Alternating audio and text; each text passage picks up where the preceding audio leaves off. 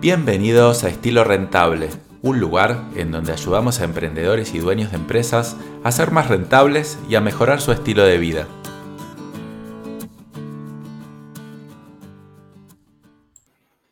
Hola, ¿cómo están? Bienvenidos a este nuevo episodio de Estilo Rentable. Mi nombre es Daniel Pressman, soy economista, emprendedor y empresario y en este capítulo les voy a sacar al economista dentro mío.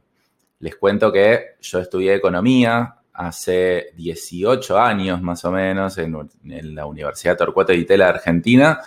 Y bueno, la verdad que nunca ejercí directamente de economía, pero siempre empecé siendo emprendedor, empecé desde muy, muy temprano y a pesar de no haber ejercido directamente la economía, apliqué un montón de conceptos de economía a todos mis emprendimientos y yo creo que la verdad que causaron un diferencial bastante grande, porque en el rubro que me metía, me metía con una visión un poco diferente de cómo eran las cosas.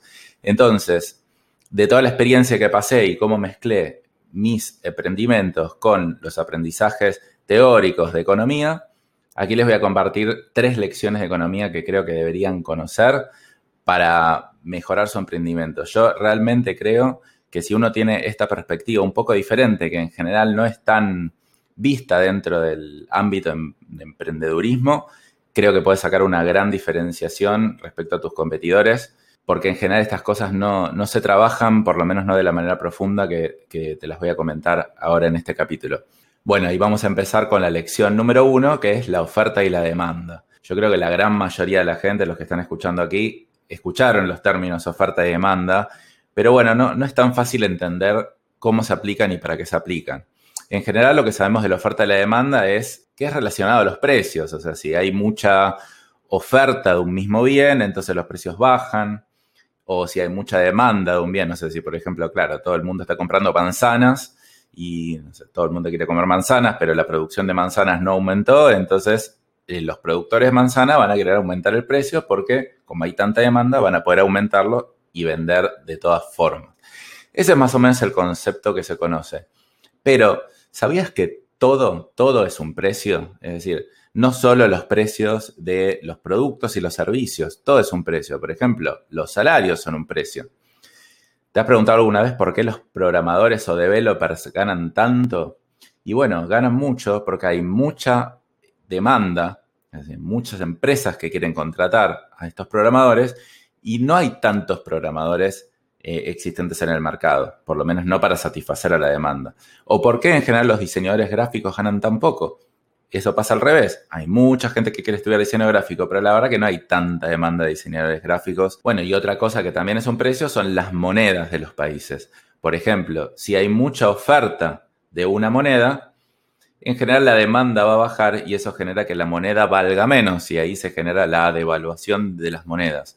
Entonces fíjense como absolutamente todo es un precio, no, no voy a poner más ejemplos ahora, pero todo, todo, todo es un precio. Todos los mercados, aunque los que no parecen, como los salarios y las monedas, se rigen por la ley de la oferta y la demanda. Lo otro que está bueno entender de la oferta y la demanda es que los precios no se forman por los costos, los precios se forman por el cruce entre la oferta y la demanda. Acá lo que están viendo en video les voy a poner un grafiquito. Entonces, a mí, por ejemplo, no me importa si una persona, no sé, eh, hace máquinas de escribir, que ya obviamente son obsoletas, algo como decoración.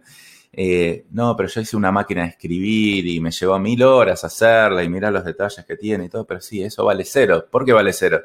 Porque no hay demanda, hay cero demanda de esa máquina. Entonces, aquí es muy importante también para entender en qué mercado posicionarme. Si yo, eh, a mí no me importa el costo eh, de producción. Por ejemplo, a mí no me importa si el programador estudió cinco años y el diseñador gráfico estudió cinco años. Eso es basado en costos.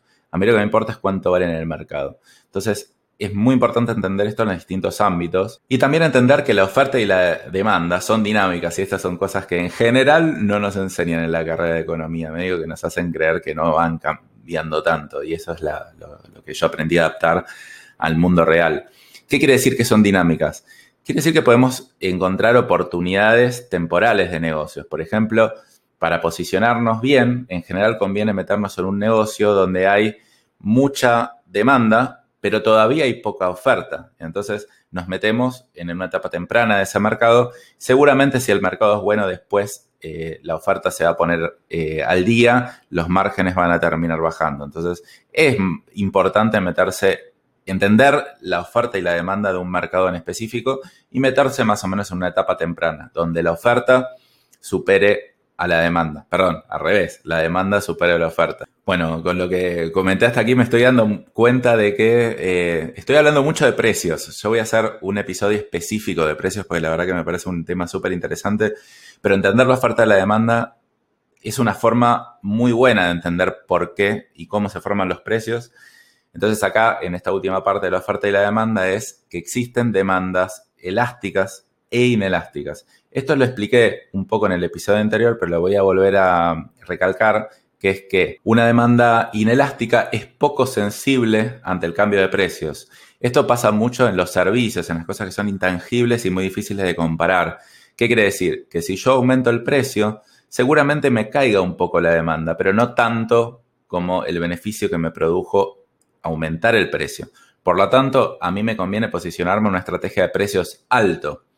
¿Por qué? Porque voy a sacar muchísima más rentabilidad. Y por otro lado están las curvas de demanda elásticas, donde el precio es muy sensible. Es decir, si yo aumento un poquito el precio, me baja mucho la demanda y viceversa también. Entonces ahí, esos mercados en general yo no recomiendo elegirlos tanto.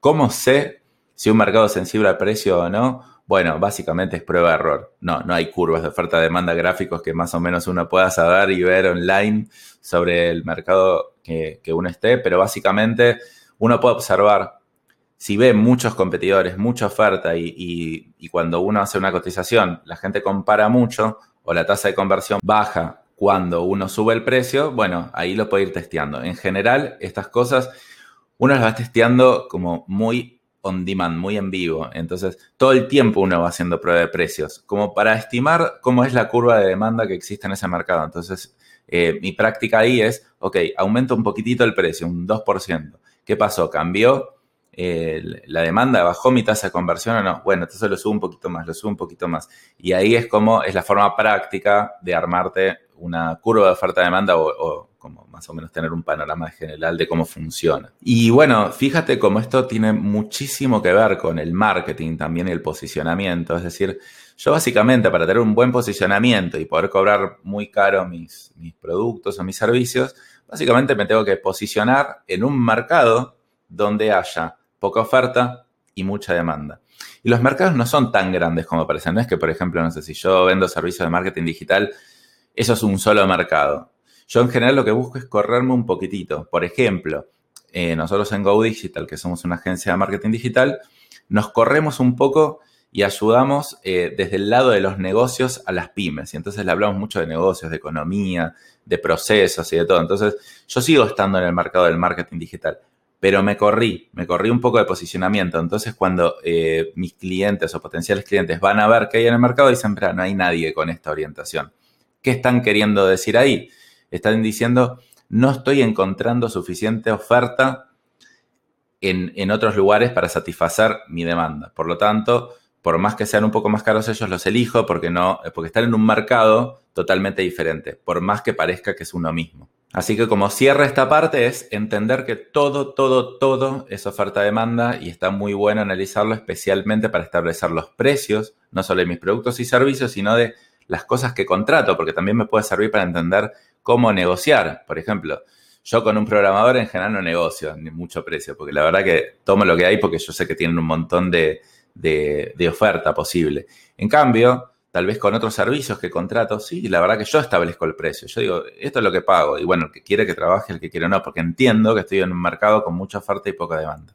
Entonces, fíjate todos los usos prácticos que puede tener el correcto entendimiento de la oferta y la demanda a tu negocio en específico. Pasamos entonces a la segunda lección de economía, que es la ley de Pareto, también conocida como ley del 80-20. Y acá ya es un poquito menos conocida que la oferta y la demanda.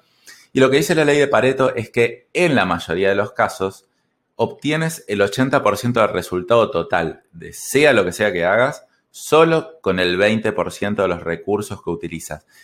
No saben cuán aplicable es la ley de Pareto a su emprendimiento y les voy a dar algunos ejemplos, a su emprendimiento y a la vida en general. El 80% de los resultados de tu trabajo lo obtienes invirtiendo un 20% de tu tiempo. O el 20% de la ropa de tu armario la usas el 80% de tu tiempo y el 80% restante de la ropa la usas solo el 20% de tu tiempo. Fíjate si esto no aplica a la realidad. O, eh, otro ejemplo, el 20% de los clientes de tu empresa generan el 80% de tus ganancias. Entonces, ¿por qué esto es tan importante para tu emprendimiento? Porque cualquier problema que tengas, en general, vas a ver que proviene del 20% de las causas. Otro ejemplo, si la rentabilidad de tu emprendimiento es baja y listas unas 20 cosas que puedes hacer para mejorarlas, lo único que tienes que hacer es ordenarla de más importante a menos importante. Por ejemplo, escribes las 20 cosas que podrías hacer para mejorar la rentabilidad de tu emprendimiento y después las ordenas de más importante a menos importante. Y solo atacando las primeras cuatro, que son el 20% de todas las que has listado, vas a ver que te van a ayudar a mejorar el 80% de tu problema. Lo mismo sucede con la frase no tengo tiempo, eh, que ya hemos hablado en episodios anteriores. Y entonces, una forma de trabajar la ley de Pareto en esto es lo mismo. Ordena todas las tareas que haces. Y seguramente descubrirás que el 20% de las tareas que haces ocupan el 80% de tu tiempo. Entonces, puedes trabajar solo en ese 20% de las tareas para ganar la mayor cantidad de tiempo posible. Básicamente esto también tiene mucho que ver con priorizar. Básicamente Pareto te dice que siempre atacando las cosas de manera inteligente, detectando cuáles son las más importantes, las que más tiempo te insumen, vas a lograr el mayor impacto posible. No hace falta mejorar todo en tu negocio. Hace falta simplemente ordenar, priorizar y atacar solo el 20% de las cosas que más tiempo o recursos te insumen. Y de esa manera vas a poder mejorar tu productividad, tu rentabilidad o, lo que sea, o la parte que sea del negocio que estés mirando en ese momento. Y ahora te voy a dar un ejemplo de una película que si no la viste y eres emprendedor, tienes que verla. Es, se llama Hambre de Poder o The Founder en inglés. Vieron que las traducciones no tienen nada que ver. Pero bueno, es la película que habla del fundador de McDonald's. Que que bueno, McDonald's tenían como 100 productos diferentes que vendían. Pero descubrieron que el 80% de las ventas, porque creo que los, fundadores eran ingenieros, no sé, no sé, pero tenían una orientación muy matemática, descubrieron que el 80% de las ventas venían solo de unos pocos productos. Y la verdad que mantener eh, una, una variedad de menú tan grande como la que tenían, y bueno, era, les generaba un costo productivo muy, muy elevado y se les pudría la comida y todo. Entonces dijeron, ok, hagamos ese análisis y reduzco el menú a las cosas que la gran, gran, gran mayoría de la gente consumen. Entonces, así es McDonald's. Tienen menús, pocos menús, no es como el restaurante de barrio que uno abre la carta y empieza a mirar, mirar, mirar. Tiene un montón de desperdicio eso. Entonces, fíjate la cantidad de aplicaciones prácticas que puedes eh, usar con la ley de Pareto, que es un concepto de economía o de matemática. Pasamos entonces a la lección número 3 el costo hundido y el costo de oportunidad. El costo de oportunidad también ya hablé un poco, pero bueno, lo voy a volver a reforzar. El costo hundido es el costo que yo ya incurrí y no lo puedo recuperar. Por lo tanto, no es relevante para la toma de una decisión futura. Ahora voy a explicar un poquito más en detalle. El sesgo del costo hundido es, en general, cuanto más tiempo, más recursos, más esfuerzo yo dedique a algo, más difícil es dejarlo. ¿No les pasa así? Les pasa también en la vida personal, seguramente, cuando más tiempo estuvieron con una pareja, por más que saben que, la relación ya terminó, es más difícil dejarla, o cuanto más tiempo le dedicaron a un proyecto eh, en su emprendimiento, no importa que el proyecto fue un desastre, es más difícil dejarlo. Bueno, este, este también es un concepto psicológico. Entonces, el costo hundido es un costo que, mirá, está bien, lo tuve o lo tengo, pero la verdad que no es relevante para tomar decisiones eh, de inversión o de acción a futuro en el emprendimiento. Y aquí hay que desprenderse mucho de la parte psicológica también, porque la mayoría de los emprendedores no ve esto como algo importante o no lo toma o como no, como no lo concientiza. Esto hay que, hay que racionalizarlo, porque la verdad que todos tenemos la tendencia a que si dedicamos mucho esfuerzo a algo, entonces es mejor mantenerlo por las dudas o seguir dándole un poquito más. Pero la verdad que al racionalizarlo y entender el concepto del costo hundido, que no necesariamente porque le dediqué tiempo y esfuerzo o dinero, quiere decir que eso tenga que afectar mis decisiones futuras, está bueno como bajarlo a papel y entender, bueno, sí, mira, le dediqué mucho tiempo y esfuerzo, pero la realidad es que a futuro no me sirve. Bueno, entonces está bien, por más que me duela y me cueste, y bueno, después no sé, eh, tendré que hacer el duelo de, sobre ese tema, pero bueno, es un costo hundido, lo entiendo, no me sirve para nada, no me sirve para proyectar a futuro, entonces lo voy a dejar. Ahora, por otro lado, esto ya es un concepto que se va un poco de la economía, no es que tenemos que ser constantes y la principal, la principal habilidad de un emprendedor es ser constante, entonces seguir insistiendo, insistiendo, insistiendo. Y bueno, eso lo voy a dejar para otro capítulo. Mi respuesta es sí, pero ojo con insistir demasiado sobre cosas que no están funcionando. Pero tampoco hay que, todo tiene que ser un costo hundido y todo apenas lo vea lo, lo voy dejando por ahí. Pero bueno, este es el concepto del costo hundido. Bueno, un ejemplo, a mí me pasa todo el tiempo de tener estos sesgos. Un ejemplo es que nosotros teníamos una oficina muy grande eh, que estaba destinada para que puedan entrar 30, 35 personas. Y de hecho, en un momento estuvimos por alquilar la oficina al lado para unirlas para hacerla más grande. Bueno, menos mal que no lo hicimos. Pero bueno, en un momento íbamos, eh, pensamos que íbamos a hacer como 30, 35 personas y después nuestro modelo de negocios cambió un poco y no necesitábamos tanta gente. Y éramos 15 en la oficina y decíamos, bueno, pero ¿para qué me sirve esta oficina? Bueno, pero ya la tengo, ya estoy acá, es difícil moverme. Entonces ese, ese ya era un costo hundido. Yo podía pagar una oficina que fuera la mitad de tamaño y pagar la mitad de costo, pero bueno, como ya lo tenía, la verdad me costó un montón de tiempo y estuve más de un año extra en una oficina que la verdad que ya no tenía sentido. Entonces yo también sufro las consecuencias del costo hundido. Los analizo, pero no necesariamente por eso eh, me sea fácil tomar una decisión. Y ahora te planteo a ti, ¿cuántas cosas en tu emprendimiento estás haciendo que ya realmente no tienen sentido y las sigues haciendo por un impulso. ¿Cuántas de estas son realmente costo hundido y cuántas de estas realmente estás eligiendo continuarlas? Y el costo hundido tiene mucha relación al costo de oportunidad porque es analizar el costo de oportunidad, qué es lo que me estoy perdiendo, qué es lo que estoy perdiendo de hacer por estar haciendo lo que hago hoy.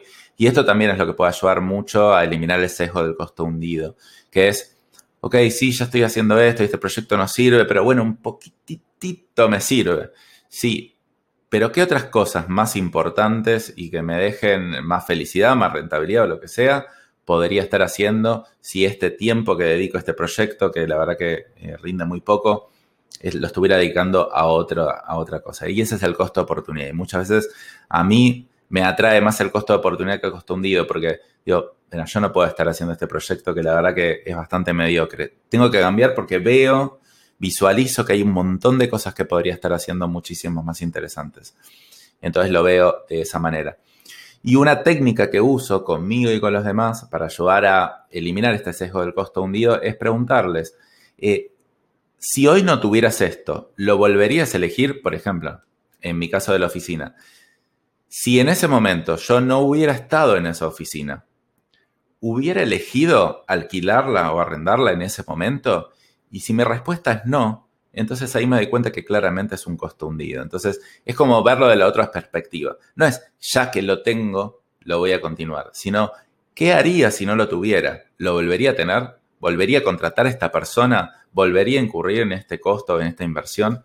Y si mi respuesta es no, entonces claramente es un costo hundido. Bueno, y acá eh, les voy a pedir un poco de perdón a los economistas. La verdad que no, no, fueron conceptos técnicamente correctos, así totalmente perfectamente explicados, pero bueno, es un poco mezclado la economía con el marketing, con los emprendimientos.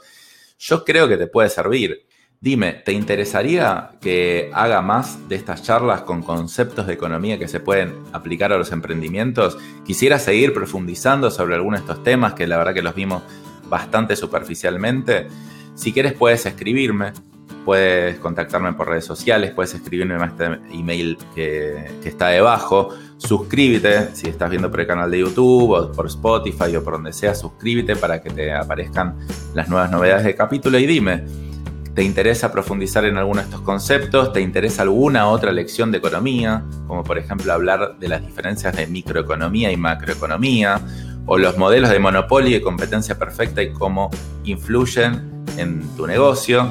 Y esto no es necesariamente economía, pero es entre economía y finanzas, eh, es cómo hacer un balance correcto entre riesgo y rendimiento. Bueno, espero que te haya servido. Fue un concepto un poco diferente, pero bueno, lo tenía que hacer. Es algo que este podcast o este video lo hago porque me gusta hacerlo. Entonces, la verdad que me gusta hablar de estos temas y me ayuda a recordar conceptos que hace mucho, mucho, mucho no tocaba, por lo menos así, como un poquito más de manera ordenada.